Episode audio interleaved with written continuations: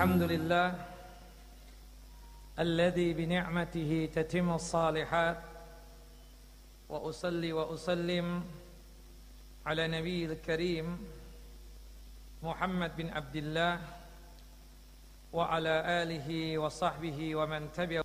ولقد قال الله تعالى في القرآن يا أيها الذين آمنوا اتقوا الله حق تقاته ولا تموتن إلا وأنتم مسلمون.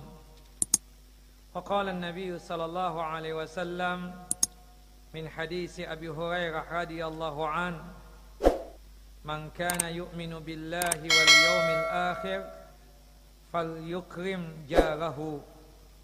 وفي رواية من كان يؤمن بالله واليوم الآخر فلا يؤذي جاره.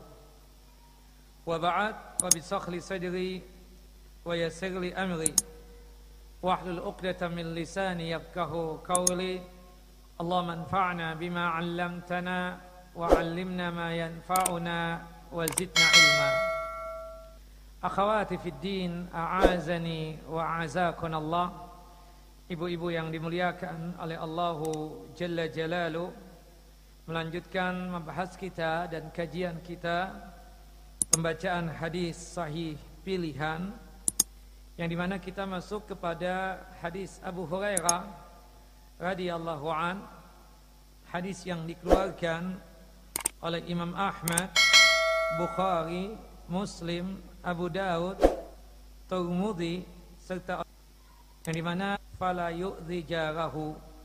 Barang siapa yang beriman kepada Allah dan hari kiamat janganlah mengganggu tetangganya.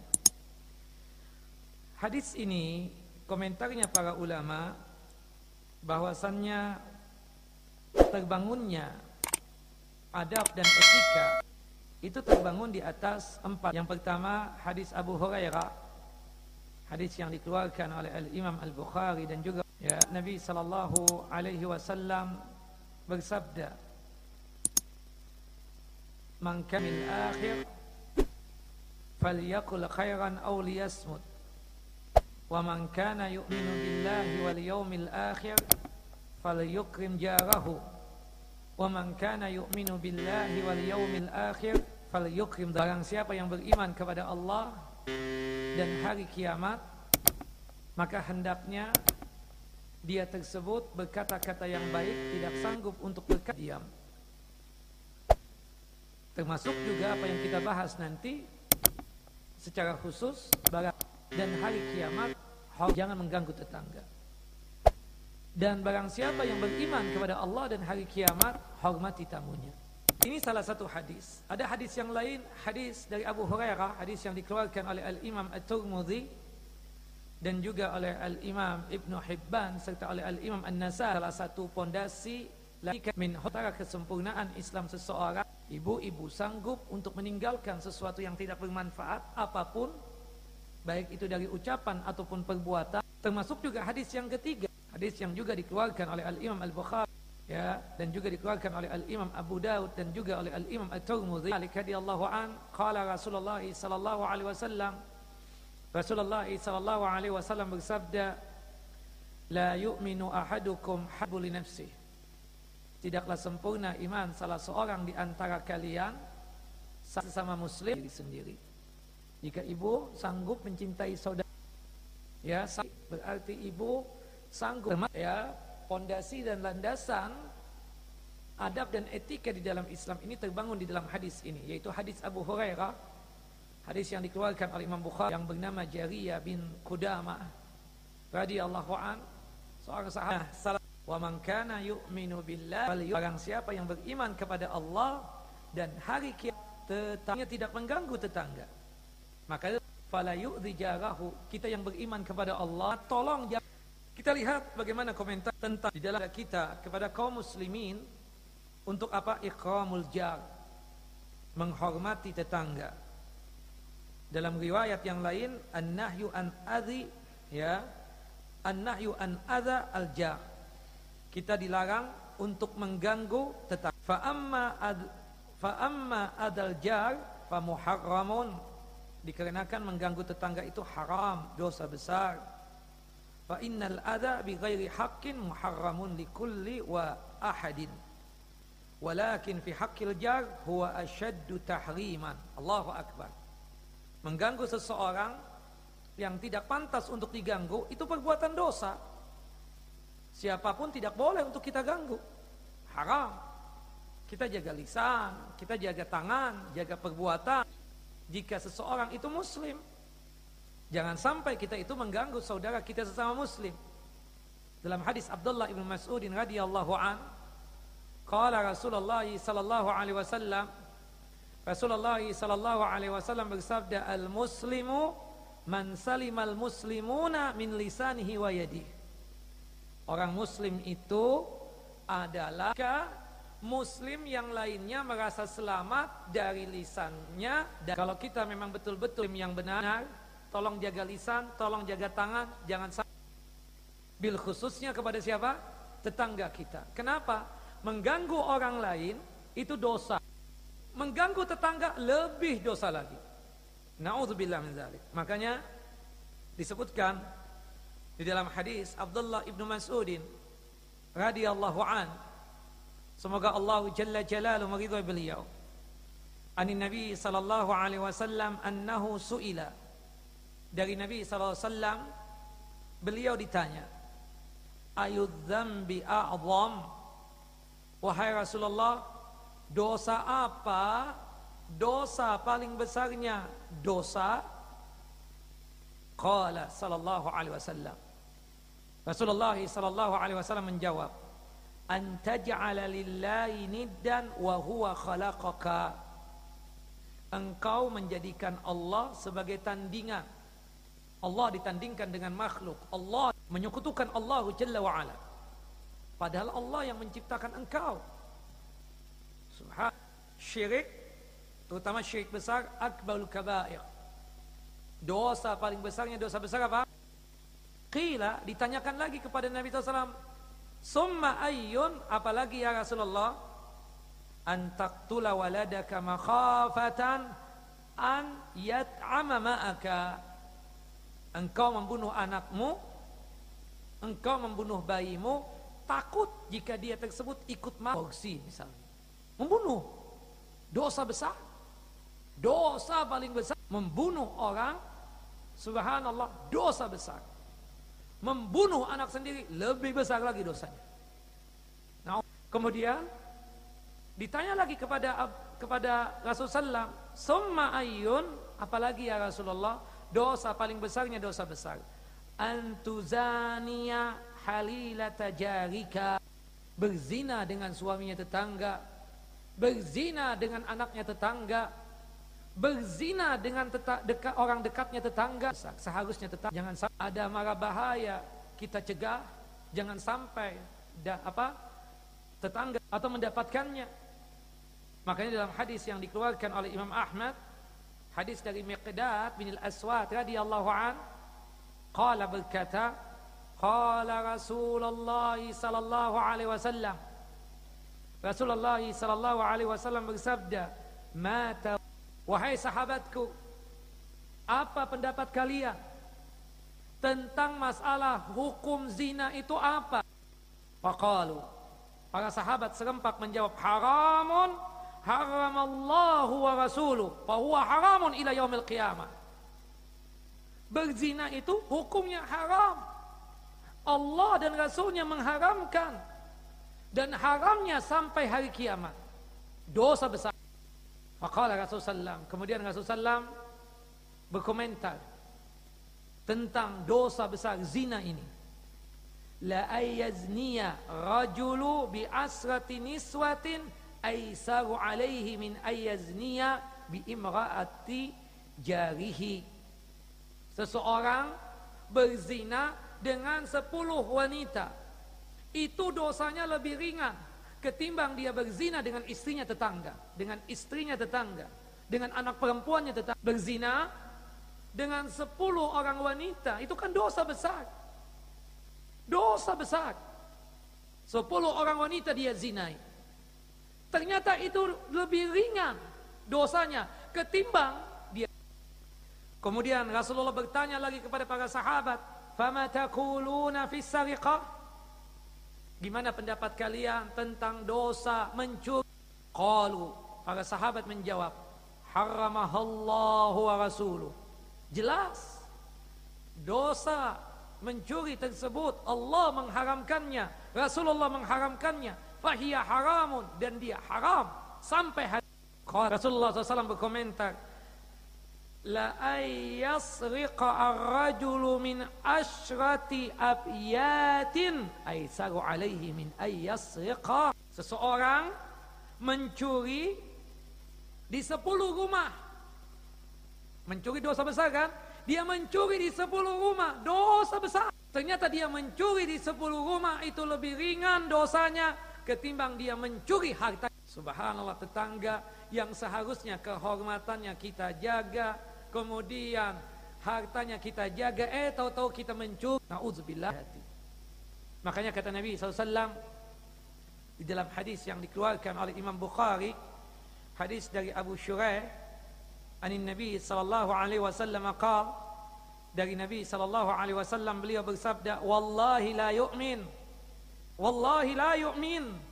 Wallahi la yu'min. Demi Allah, tidak sempurna imannya demi Allah. Tidak sempurna imannya demi Allah. Tidak sempurna imannya ya Rasulullah siapa itu orang yang tidak sempurna imannya? Kami ingin tahu siapa itu orang? Qala Rasulullah sallallahu alaihi wasallam.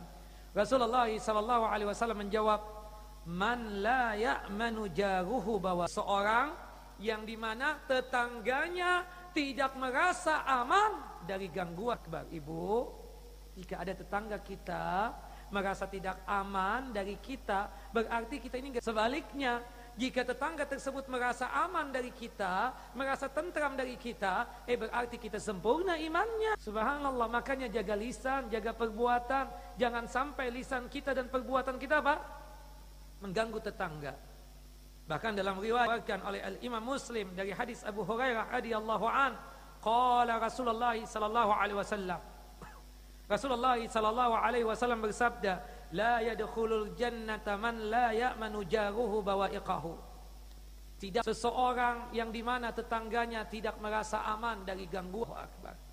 Sebab mengganggu tetangga, Allah Jalla Jalaluhu Saya ingin menceritakan tentang sosok seorang wanita yang kelihatannya perempuan yang salehah, yang kelihatannya perempuan yang baik. Ya Rasulullah inna fulan. Ini perempuan Masya Allah. Suka. Nah subhanallah. Kalau ibu sanggup untuk mengerjakan salat malam maka insya Allah untuk salat-salat sunnah yang lainnya gampang. Salat duha. Berarti ini perempuan Masya Allah baik. Salat sunnah dia kerjakan. Termasuk salat sunnah yang sulit sekalipun yaitu salat malam sanggup dikerjakan orang baik tidak bu watasumun nahar dia suka melaksanakan puasa di siang hari. Puasa-puasa sunnah. Puasa wajib apalagi dia kerjakan. Puasa sunnah tahunan. Puasa sunnah tahunan itu insya Allah nanti pekan depan. Hari Rebu dan hari Kamis. Tasua dan Ashura insya Allah. Jangan sampai ketinggalan ibu. Penghapus dosa satu tahun. Sudah pada tua ini mau apalah pahala ya. Salah satunya apa? Puasa Tasua dan Ashura. Dua tanggal 9 dan tanggal 10 Muharram jatuhnya hari apa? Hari Rebu depan. Nah, puasa insya Allah ibu ya. Dan ini perempuan masya Allah tidak hanya sekedar puasa yang tahunan, puasa yang bulanan, tiga hari setiap bulan dia kerjakan. Puasa yang pekanan, Senin Kemis dia kerjakan. Bahkan puasa yang harian, puasa Nabi Daud, sehari puasa, sehari tidak puasa, dia kerjakan. Orang baik tidak, baik cuma, cuma satu dosa yang dia lakukan. Apa itu? Wa filisaniha syai'un tu'dhi jiranaha salitoh lisannya tidak terjaga. Dengan lisannya suka mengganggu tetangga. Pedas betul omongannya. Ketus banget. Yang menyakitkan hati tetangga. Gimana ini perempuan ya Rasulullah? Dia sih Masya Allah salat sunnahnya Masya Allah. Puasa sunnahnya sih tabarakallah tapi ini lisan nggak terjaga, suka menyakiti hati tetangga. Kata Rasulullah SAW apa? La khaira fiha. Itu perempuan nggak ada baiknya. Itu perempuan tidak ada baiknya. Ya Rasulullah dia salat sunnah. Iya. Bukankah ibadah salat tersebut mencegah kita daripada perbuatan keji dan mungkar? Kekejian yang keluar dari lisannya tetap ada. Seharusnya seorang yang melaksanakan ibadah salat, baik itu salat wajib ataupun salat sunnah, itu bisa mempengaruhi agar dia memiliki akhlak yang baik dan sanggup untuk menjaga lisan dan fisiknya. Jangan sampai lisannya dan fisiknya, tangan Faqimus salat inna salata tanha anil fahsya. Tapi ini perempuan salat, tapi salatnya tidak mempengaruhi dia untuk berbuat baik. Tetap saja ketus, tetap saja sadis, tetap selalu dia puasa sunnah. Iya, seharusnya dengan dia berpuasa, dia harus sabar untuk meninggalkan maksiat. Salah satunya jaga lisan. Jangan sampai lisan di hatimu yang terlempar ke dalam siksa api neraka dikarenakan oleh apa? Ulah yang mungkin bisa jadi kita menganggap itu sesuatu yang biasa saja, kata yang biasa saja, kalimat yang biasa saja. Tapi sesuatu yang kita anggap biasa di sisi Allah Jalla Jalaluh itu sesuatu yang luar biasa. Yang mengakibatkan Allah murka kepadanya yang mengakibatkan Allah Jalla wa ala melemparkan dia ke dalam siksa. Nabi SAW dalam hadis Abu Hurairah juga Inna rajula la yatakallamu bil kalimati la yara biha ba'san yahwi biha sab'ina kharifan finnar Sesungguhnya seseorang sungguh. Dia berbicara dengan satu kalimat. Dia berbicara dengan satu kata. Yang dia pikir perkataan yang nothing. Dia pikir itu kalimat tidak membuat dia berdosa. Eh ternyata dengan satu kata tadi mengakibatkan Allah murka kepadanya. Allah benci kepadanya. Hingga dia dilemparkan ke dalam siksa api neraka selama tu. Kadang kan kalau kita sudah kadang kan kada pilpres paling sumpah saya. Ya Allah, ini masyarakat berantem terus. Ya, dari kelas sampai betapa ngerinya. Dengan satu kata loh. Hei cebong, eh kampret. Bukan begitu? Satu kata tidak. Grup sini bilang cebong, grup sana bilang kampret, satu kata bukan. Dosa tidak ibu? Dosa besar. Apalagi yang dihinakan muslim. Naudzubillah min dzalik. Ibu jangan ikut-ikutan, sudah jangan ikut-ikutan untuk berkata yang kotor seperti itu.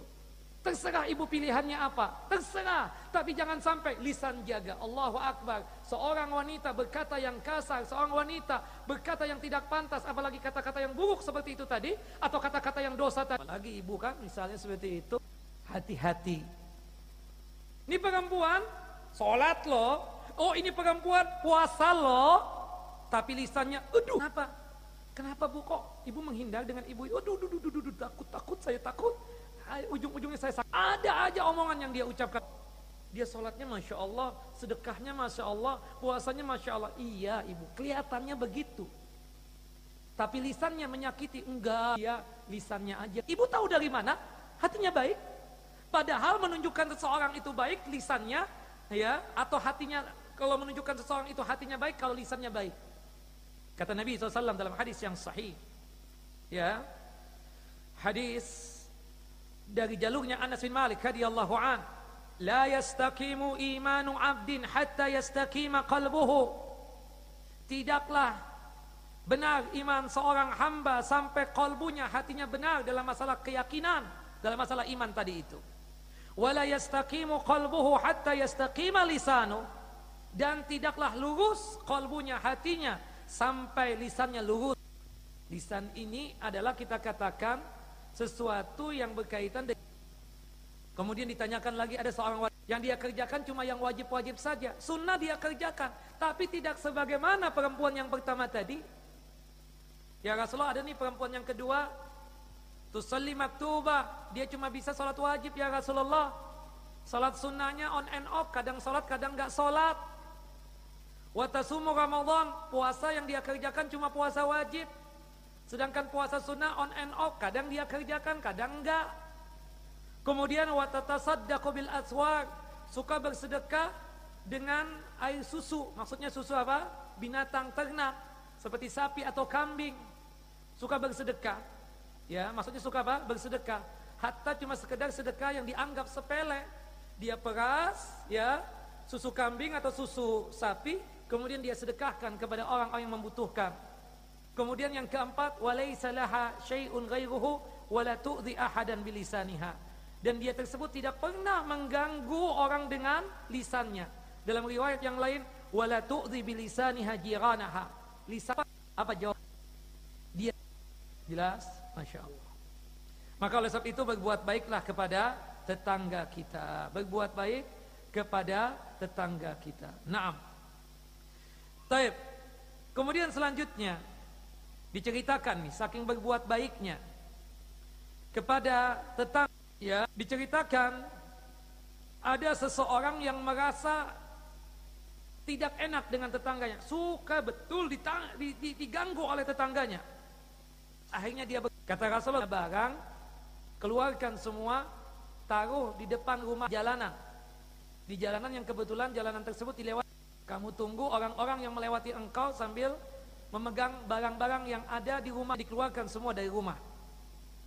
Kemudian pajak kemudian manusia datang melewati orang tersebut sambil dia mengatakan tetanggaku kurang baik kepadaku makanya aku begini. Subhanallah akhirnya manusia tersebut mengatakan apa?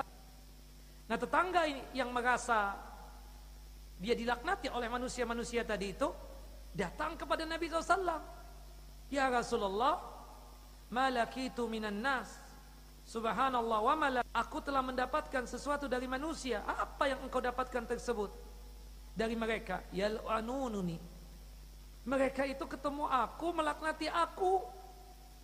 Ya, kenapa ya Rasulullah dosa apa yang aku lakukan? Qala Rasulullah faqad la'anakallah qabla nas. Ketahuilah, antum ini sudah dilaknati oleh Allah sebelum manusia melaknati engkau. Kenapa? Dikarenakan apa? Mengganggu tetangga. Akibat mengganggu tetangga, akibatnya apa? Allah melaknati. Hati-hati, buang. Meskipun dilemparnya di tong sampah, Bu, itu punya tetangga. Izin dulu dong. Izin. Mbak, maaf Mbak, tong sampah tempat saya penuh. Tempat Bapak atau Ibu sebagai tetangga. Kalau nggak boleh ya udah. Kita cari yang suka memungut hati-hati. Termasuk juga berkaitan dengan suara-suara Allah dengan suara. Kita tahu mengaji bagus kan? Siang-siang hari ini atau malam ngaji pakai mikrofon. Jam. Subhanallah. Kelihatannya kan mengaji baik kan? Baik, bagus mengajinya. Cuma mengajinya ibu mengganggu orang hingga orang tidak bisa tidur. Apalagi tetap Jelas. Atau agak dikeraskan porsinya itu jangan sampai mengganggu orang. Bukan begitu? Apalagi mengganggu tetangga dalam artian masa sih tetangga punya anak bayi. Yang kedua tetangga juga mau istirahat, tetangga juga mau tidur dengan ibu malam-malam dan Allah terjinya ibu tadi itu. Jelang maaf ya, tak ada urusan dia nggak pakai nggak usah pakai mikrofon gitu loh. Cukup di dalam mau apa? Oh syiar, bukan begitu caranya kalau untuk syiar. Ya. Karena waktunya orang tidur malam hari wa ja'alna laila libasa. Bahwasannya malam hari tersebut memang waktunya untuk apa? Untuk istirahat kita katakan. Ya uh, apa bahwasannya malam hari dijadikan sebagai waktu tidurnya kita. Now Allah menjadikan malam hari itu sebagai waktu istirahat. Sebaik baik sekalipun zikir membaca Al-Quran kita mengganggu tetangga. Apalagi yang dosa jelas-jelas dosa pun kadang. Kan musik haram kita katakan. Dia sekencang-kencangnya Makanya kadang subhanallah orang dengan ibu ya dengan melakukan tadi sesuatu yang haram musik-musikan dengan kencang keras tadi kemudian suaranya ke mana-mana hingga tetangga ya tidak bisa tidur bahkan itu kan sesuatu yang haram juga sehingga membuat tetangga tersebut seperti melakukan perbuatan dosa Allah ya. Haram dangdutan haram haram dari jazz atau apalah sudah tinggalkan sudah ya. Tinggalkan yang demikian. Nah seperti itu. Nah, subhanallah, hatta binatang kita. Ada cerita dalam satu hadis dari Ummu Salamah, ada kambing masuk di rumah tetangga pulang. Kemudian memakan makanan yang ada di dalam rumah. Subhanallah. Kemudian kata Nabi SAW, ini yang punya kambing mengganggu tetangganya. Ini yang punya kambing apa? Mengganggu tetangganya. Innahu ya bahwasannya innaula qalila min adza aljar. Ini tidak sedikit nih mengganggu tetangganya. Maksudnya ini bagian mengganggu tetangga juga. Bagi yang berkaitan dengan apa, memelihara apa misalnya. Ya, kalau zaman dulu melihara anjing kan nggak boleh haram. Kita katakan, apalah ayam ayam itu nggak dikurung, dibiarkan lepas. Kemudian ayam itu masuk ke rumah tetangga, dia buang kotoran. Saya nggak bu, hatta seekor kambing tadi itu. Iya kan, masuk ke rumah tetangga. Dan kalau zaman dulu orang yang maaf bisnis karet tahu Kan itu kalau pohonnya pernah lihat bu? Ya, sebelumnya ampun bu. Bu. Nah, ke, ya di rumahnya dia. Dia punya tetangga, bukan begitu? Dia punya tetangga, kebauan tetangga. Dosa tidak. Makanya Allah Jalla Jalalu mengingatkan kepada kita semua dalam surah An-Nisa ya surah yang keempat ayat 36 Wa'budullaha wa la tusyriku bihi syai'an. Beribadalah kepada Allah Jalla wa Ala. Dan janganlah menyekutukan Allah Subhanahu wa taala sedikit jua pun. Jangan melakukan perbuatan syirik, baik itu syirik besar atau wabil walidaini ihsana. Dan hendaknya kalian berbakti kepada kedua orang tua kalian, berbuat baik kepada kedua orang tua kalian. Wabidil qurba wal yatama dan berbuat baiklah kepada karib kerabat, kemudian kepada anak-anak yatim, wal masakin. Berbuat baiklah kepada orang-orang miskin. Wal jaridil qurba wal jaril junubi. Dan berbuat baiklah kepada tetangga dekat dan kepada tetangga ya. Wasahibi bil jambi dan teman dekat. Kepada teman dekat berbuat baik. Wabnis sabil kepada para musafir yang kehabisan harta dia minta bantuan kepada kita. Kita bantu dia. Atau kepada budak kita. Ya kepada hamba sahaya kita. Bantu dia. Wa ma malakat aymanukum. Kita lihat pada ayat ini Allah menyebutkan berbagai macam kebaikan. Ada lima. Pertama berbuat baik kita kepada kerabat kita. Berbuat baik kepada siapa? Kerabat kita orang dekat kita yang paling dekat siapa kerabat kita itu keluarga kita orang tua kita. Allah menyebutkan tadi kepada orang tua dan kepada kerabat. Di sini kita katakan dikenakan hubungan darah, kita wajib untuk berbuat baik kepada mereka, kepada orang tua kita atau kepada famili ya karena hubungan nasab, hubungan darah, ya ataupun hubungan karena perkawinan. Yang ketiga, kita berbuat baik kepada orang-orang yang lemah, yang membutuhkan bantuan. Ada dua golongan di sini. Pertama, dia membutuhkan bantuan dikarenakan lemahnya fisiknya. Tidak bisa untuk mencari maisha. Tidak sanggup untuk mencari pekerjaan. Siapa mereka? Anak yatim itu adalah anak yang ditinggal wafat oleh ayahnya dan dia belum balik. Belum balik bu, ditinggal wafat oleh ayahnya. Tidak ada yang memberikan nafkah buat dia. Nah kita kalau mendapatkan ada anak kecil yatim dia belum balik, kita bantu. Loh, Kenapa kita bantu? Dia tidak bisa untuk mencari makan dan minum karena lemah. Atau bisa jadi kita bantu dikarenakan dia membutuhkan bantuan kita dikarenakan likillati malihi. Hartanya sedikit, fakir, miskin. Orang-orang fakir dan miskin kita bantu. Kenapa? Kita membantu mereka dikarenakan apa? Yang satu lemah secara fisik, yang kedua lemah secara. Yang ketiga, kita membantu orang dikarenakan hubungan kemasyarakatan. Karena kita sudah bercampur bermasyarakat maka kita bantu. Ini ada tiga. Pertama tetangga dekat. Yang kedua adalah tetangga jauh. Yang ketiga adalah teman dekat. Jelas? Kemudian ada yang keempat. Kenapa kita bantu? Bantuan yang sifatnya kadang-kadang on and off kadang dibantu kadang enggak. Yang masalah ini kita katakan uh, apa sifatnya tersebut sometime kadang-kadang. Tidak selalu datang. Seperti misalnya apa? Bantuan buat ibnu sabil. Ada musafir datang ke sini. Dia dirampok hartanya diambil oleh orang yang zalim. Dia kehabisan harta tidak bisa kembali ke negerinya. Kita yang tahu sesama-sama muslim kita bantu ibnu sabil dia sudah kita kasih hilang kan tidak setiap hari kita katakan kita bantu dia Artinya ini bantuan yang sifatnya esedentil, kadang-kadang.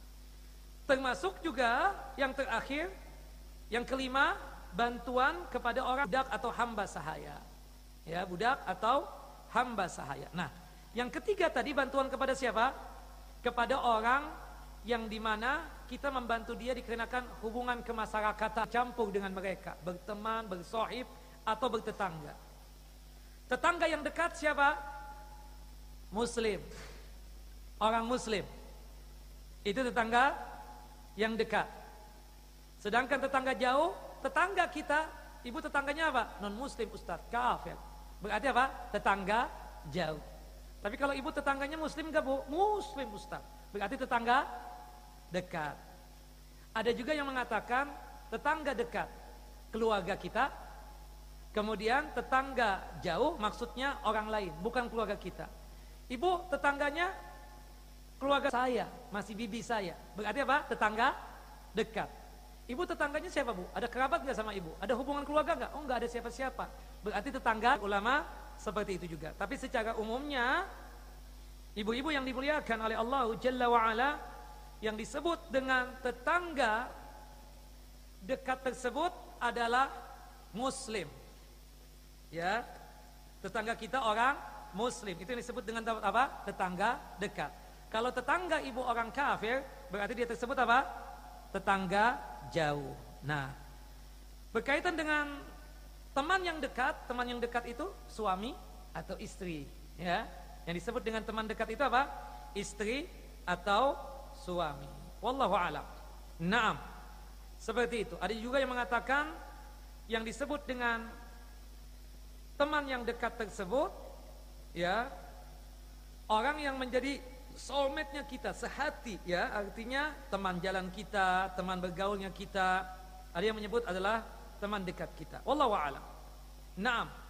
Ada juga yang mengatakan ya berkaitan dengan teman yang dekat apa maaf dengan tetangga yang dekat wa minhum man adkhalaha fil jari al junubi wa minhum man adkhala ar-rafiqa fis safari fil ini disebutkan bahwasanya yang disebut dengan tetangga yang dekat ya ada yang mengatakan tetangga dekat itu istri kita atau suami kita.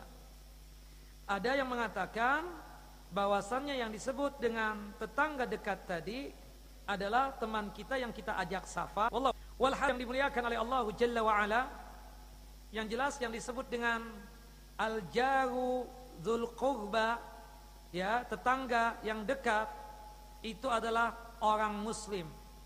Sedangkan wal jarul junub adalah orang yang kafir, tetangga yang jauh. Nah berkaitan dengan masalah Rasulullah. Hasnatnya Al-Imam Al-Bazzar rahimahullah rahmatan wasi'ah. Sahih hadis yang dikeluarkan oleh Al-Imam Bazzar ya, dari Jabir bin Abdullah radhiyallahu anhuma. Qala Rasulullah sallallahu alaihi wasallam Rasulullah sallallahu alaihi wasallam bersabda Al-jiranu thalathatun. Tetangga itu terbagi menjadi tiga golongan. Yang pertama, jarun lahu haqqun wahidun. Tetangga yang hak itu kata Al-Imam As-Sun'ani rahimahullah rahmatan wasi'ah dalam kitab Subulus Salam syarah daripada kitab Bulughul Maram yang disebut dengan hak sesuatu yang tidak ya sesuatu yang harus diberikan dan tidak pantas untuk apa? Ditinggalkan. Itu hak.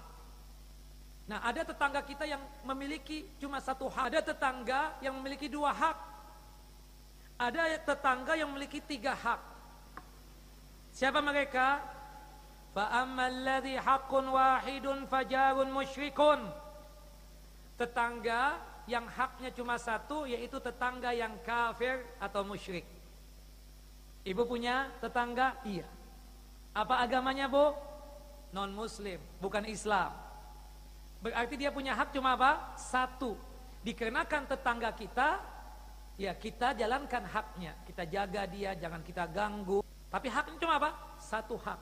Berhubung dia tetangga kita saja. Kalau dia bukan tetangga kita, kita nggak menjalankan itu. Jelas ibu?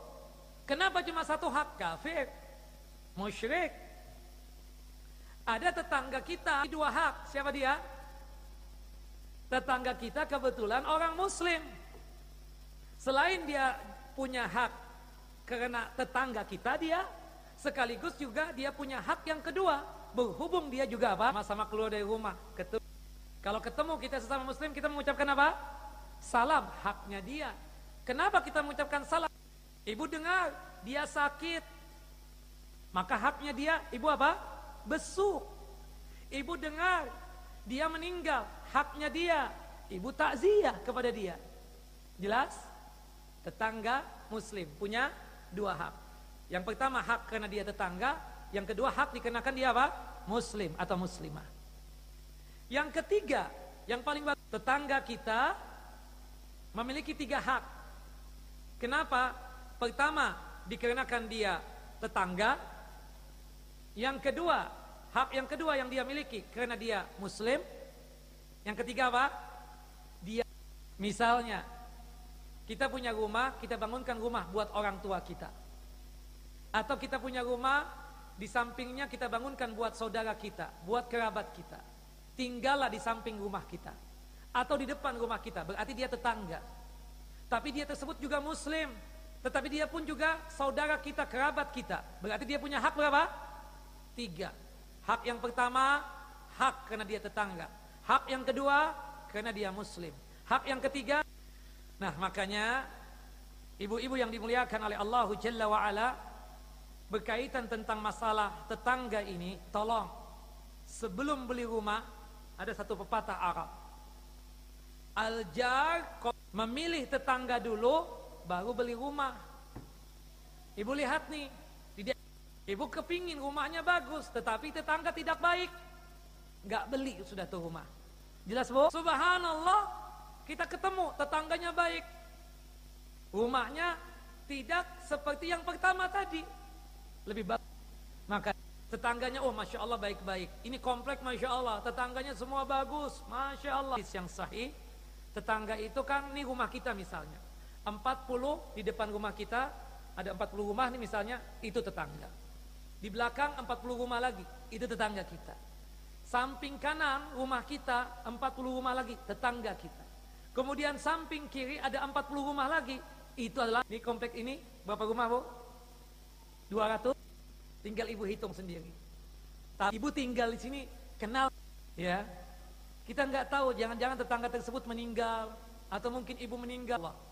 Silaturahimnya kuat, bahkan diperintahkan, bahkan sebagai suatu amal soleh. Bukan hanya sekadar silaturahim. Silaturahim itu kan hubungan antar famili dengan famili, kerabat dengan kerabat, karahim. Tapi bahasanya apa? Persaudaraan. Tapi kalau misalnya ibu berkunjung kepada saudara orang tua, anak, mantu, itu artinya menjalin apa? Silaturahim. Tapi kalau ibu berkunjung kepada teman ibu yang bukan keluarga ibu, itu menjalin apa namanya? Ukhuwah, persaudaraan sesama. Taib. Rasulullah sampai mengajarkan satu doa khusus agar jangan sampai kita tersebut terkena keburukannya tetangga. Ibu-ibu tolong pilih tetangga dulu lihat tanyakan. Pak, Bu, di sini aman nggak? Aman. Masjid nggak? Dekat. Tetangganya baik-baik nggak? Masya Allah. Nah kalau misalnya kita ketemu tetangga yang jahat banget, masya Allah, kita katakan ya Allah Akbar ini orang lisannya nggak terjaga, tangannya juga seperti ini. Allah injarisu fidaril iqamah. Ya Allah, sesungguhnya aku berlindung kepadamu dari tetangga yang jelek di tempat aku tinggal, di tempat aku bermukim.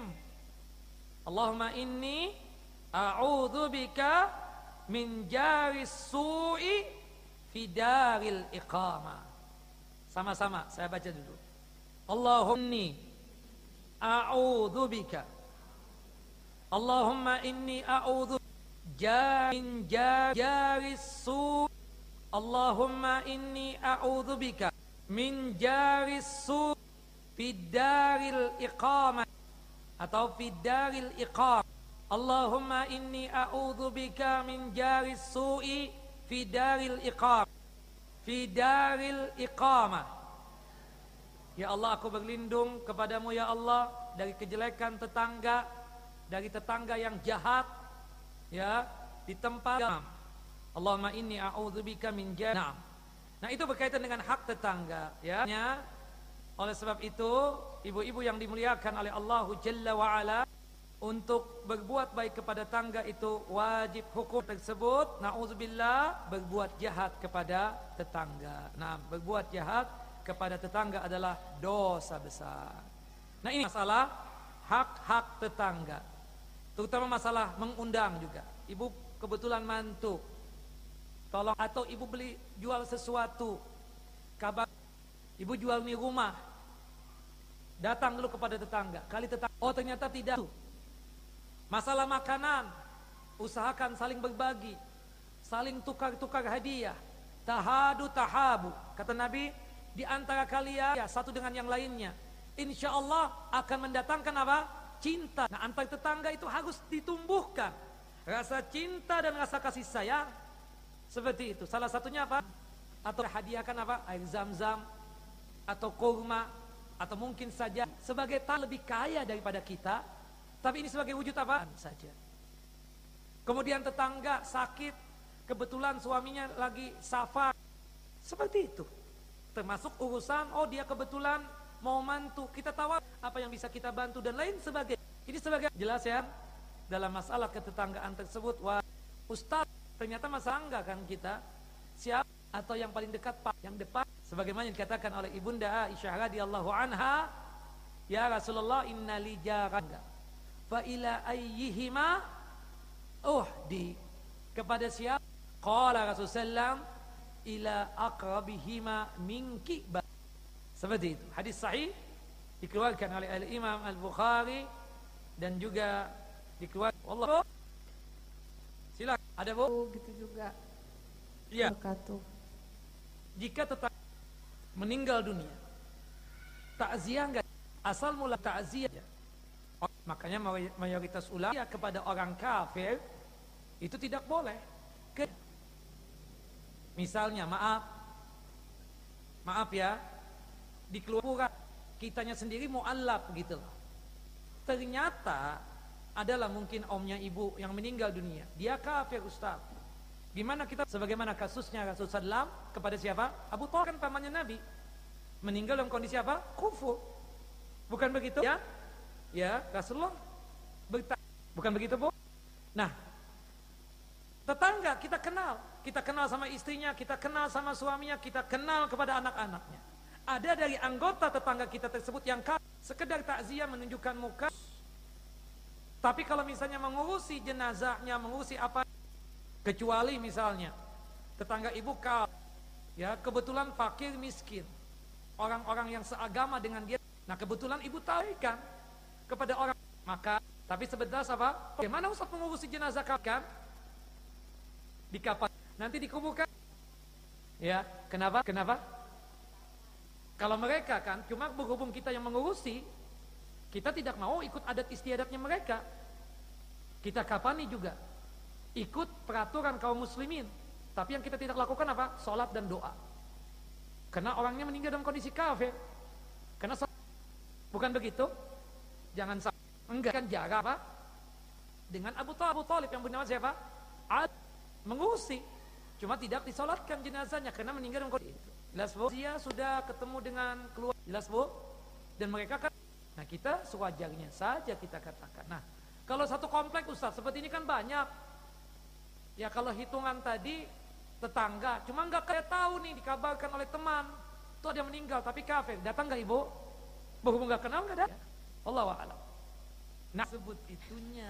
Ya, so. Lakum dinukum waliyadin. Qul ya ayyuhal kafirun la a'budu menyembah lakukan amalan selipat-lipat. Nah, kalau ya apa eh, apa itu uh, itu uh, fulus apa uang di situ ya kan tangga kan kita kita yang membantu kalau muslim apa tetangga tetangga bu bawa kita yang sedang mendapatkan musibah berhubungan sama muslim bu ya karena kita itu keluarga kita ikut ritual juga jangan. Kalau bisa ibu di luar atau ngumpet di kamar sendirian atau pulang memang keluar amalukum.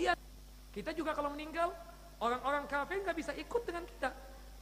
Nggak boleh mengurusi jenazah ibu. Ada orang muslim yang mau nggak boleh nih nggak bisa Tuhannya berbeda bukan begitu ya kan kita Tuhannya Allahu Jalla Jalla Ya, Allah alam. Ya Bu, Ustaz. suka apa? Tetangga ini kan kayak saudara, sudah nggak boleh. haram, dosa. Nasihati ibu. Sudah dinasihatin Ustaz, tapi masih Terus begitu. nasihat orang, enggak gue kesel. Jelas bu? Ajaklah dia ke kajian, tetangga ibu kan seperti itu. Jelas bu? Kenapa? Dapat undangan pernikahan dari non muslim, kafir. Boleh nggak kita datang ke undangan non muslim atau kafir? Boleh ada kemungkaran di dalamnya. Rasulullah kalau di gereja jangan. Di tempat resepsi pernikahannya aja, ya kan? Dia kan ibarat kata di gereja kita. Iya, tidak lagi Yang enggak nanti datang datang ke iya jangan datang ke gereja sekedarnya ya. Sudah selamat pulang deh. Kemungkaran pakin muka pulang aja udah. Sebelum suguhkan kan sebelum malah yang lebih iya jatuh kalau mereka kan semuanya boleh. Hatta apa pun ya mereka lakukan. Untuk kepentingan mereka oh, enggak. Dengan resepsinya itu pun juga yang ka- nggak sampai lah ya jelas nggak sampai. Kafir. Yang kedua kita katakan sebelum Ramadan jangankan untuk orang kafir, yang muslim aja nggak boleh. Nyekar, nyadran, itu nggak boleh. Kita boleh hati untuk melembutkan hati yang keras untuk mengingat akhirat boleh. Tapi menghususkan sebelum Ramadan nyekar, nyadran, nanti Idul Fitri nyekar, nyadran, apalagi dia? Terus mendoakan orang tuanya lu kafir gimana sampai orang tua ya tahlilan lah menurut Nah itu kan kita. juga lagi lebih Iya, berarti kan dia Allahu Akbar tiga harian, sepekanan, 40 harian, seratusan, berapa lagi seribuan. Artinya Ya dengan- jangankan jangankan dia yang kafir, ibu yang muslim melakukan itu nggak boleh. iya caranya dia gitu loh. Ya udah bilang dalam muslim aja nggak ada. Jelas bu ribuan itu nggak ada.